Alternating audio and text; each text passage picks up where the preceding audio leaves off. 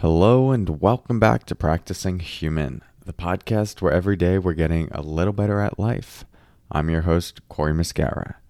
And before we go into today's episode, I want to share an update about yesterday's episode where I shared three tips for social anxiety. I'm very excited to share that I'm now calling those three techniques the barbecue method. And if you haven't listened to the episode, check it out. We talk about the breath, body posture, and questions. BBQ. And you can use the barbecue method while you're having an awkward conversation with someone at a barbecue or cocktail hour. I always love clever acronyms, so I wanted to give you this update. And I hope thinking about it as the barbecue method makes it a little bit more sticky when you might need it the most. So have some fun using that. On to today's episode, I'm going to share a simple, helpful communication technique that is especially good when responding to something frustrating or triggering. More to come on that in a moment. First, let's settle in together with the sound of the bells.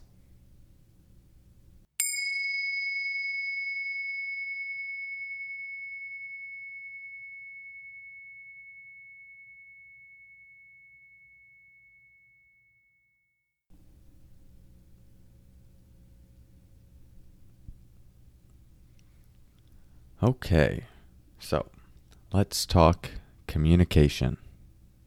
There are a lot of things that go into effective communication, listening, speaking, being able to put up boundaries, connecting with people. It's a very deep and rich topic.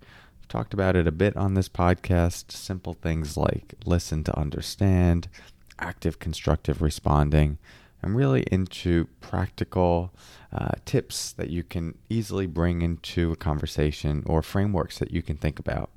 And the one I'm going to share today is one of those. It comes from Nonviolent Communication by Marshall Rosenberg. And in this framework, if someone were to say something uh, activating for you, something triggering that makes you feel something that you want to respond to, but you're not quite sure what you're feeling or why you're feeling this way, but you know it brought something up for you and you know you want to respond. You can use this four part framework to assess what you're feeling, to share what you're feeling, and to make a request for this person to do something or say something differently in the future. And so I'll share the four parts and then I'll put it into an example. The four parts are when you say this, I feel this because I need this. And then you can make a request. Would you be willing to this? When you say this, I feel this because I need this. Would you be willing to this? So let's put this into an example. Let's say you're having a conversation with your partner, you're trying to get some help with something, and maybe they're busy or distracted and they say something along the lines of, I don't know, you just have to figure it out.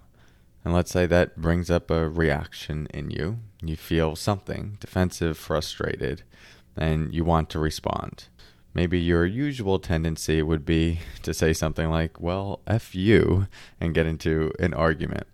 So, this nonviolent communication strategy would help you own your experience give specific feedback to this person of, of what they said, how it made you feel, what your under, underlying need and value is, and then make a specific request.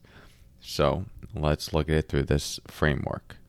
When you said, I don't know, just you need to figure it out, I felt frustrated because I need to feel like I'm on a team with you and, and I can rely on you.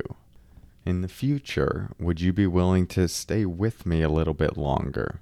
Or at least say something like, I can help you later, but right now I'm busy. So, with that framework, we clearly named what they said, how it made us feel, what our deeper need and value is, and then a specific request.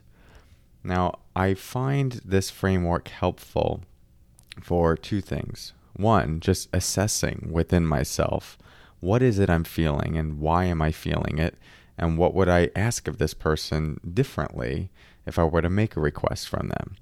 It helps clarify often uh, an emotional response that can feel vague and foggy and ambiguous. So I appreciate it for that reason. And it's also a great way to give feedback to another person and stay in the conversation without going into blame. Now, you might hear this strategy and go, There's no way I would ever talk to my partner like that or a friend like that. That's not my communication style. They would laugh at me. This isn't practical. Nice idea, Corey, but the real world and real conversation doesn't work like that. I hear you. So I think you can adopt this to fit your particular conversation style, your particular tonality, and your particular dynamic with the person. You don't have to go into when you said this, I felt this because I need this. Would you be willing to do this? In some contexts, you might be able to do that. But I know I have friendships where that that would be just different than our dynamic. So you you can adjust it and, and I'll go through the same thing that I just said, but I'll do it with a, a different personality. I'll use the same framework, but just say it differently. And so it might be something like the person says, "You just need to figure it out," and you might say, "Listen, when when you do that, when you say you need to figure this out, I really don't like that. I I feel hurt." And it's because I need to feel like you're you're on my team, like you actually care about me. Is this something that you can work on or uh, at least adjust and honor my needs?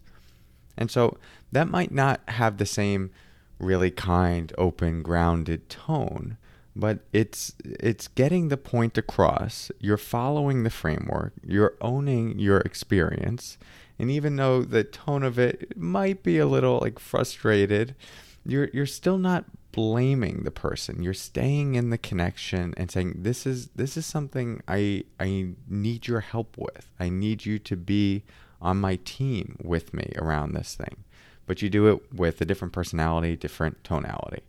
Now, I'm just offering that as a different example for you to see what this could look like with a different relationship dynamic. There are probably plenty of dynamics for many of you listening where just that basic framework could work. And I think it's a, a, useful tool in a relationship to follow that script. When you say this, I feel this because I need this, and then make a request and you can do it in a, in a formulaic way up front and say like hey i think we should use this to improve communication and i think you'll be surprised how it aids in getting out of blame and being more intentional but you get to explore this and integrate it in a way that feels meaningful to you if you'd like to go deeper into nonviolent communication strategies, then one book I highly recommend is by my friend Oren Sofer.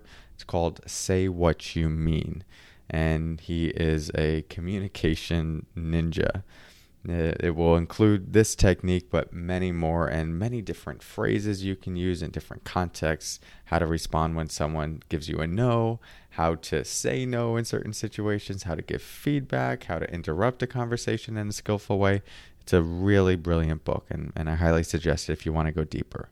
But for now, the simple takeaway nonviolent communication, one of their core frameworks when you say this, I feel this because I need this, and then make a request. Would you be willing to this? Try this out. Hope it works for you, and I hope you find some value. Thank you for your practice. Talk to you soon. And until next time, take care.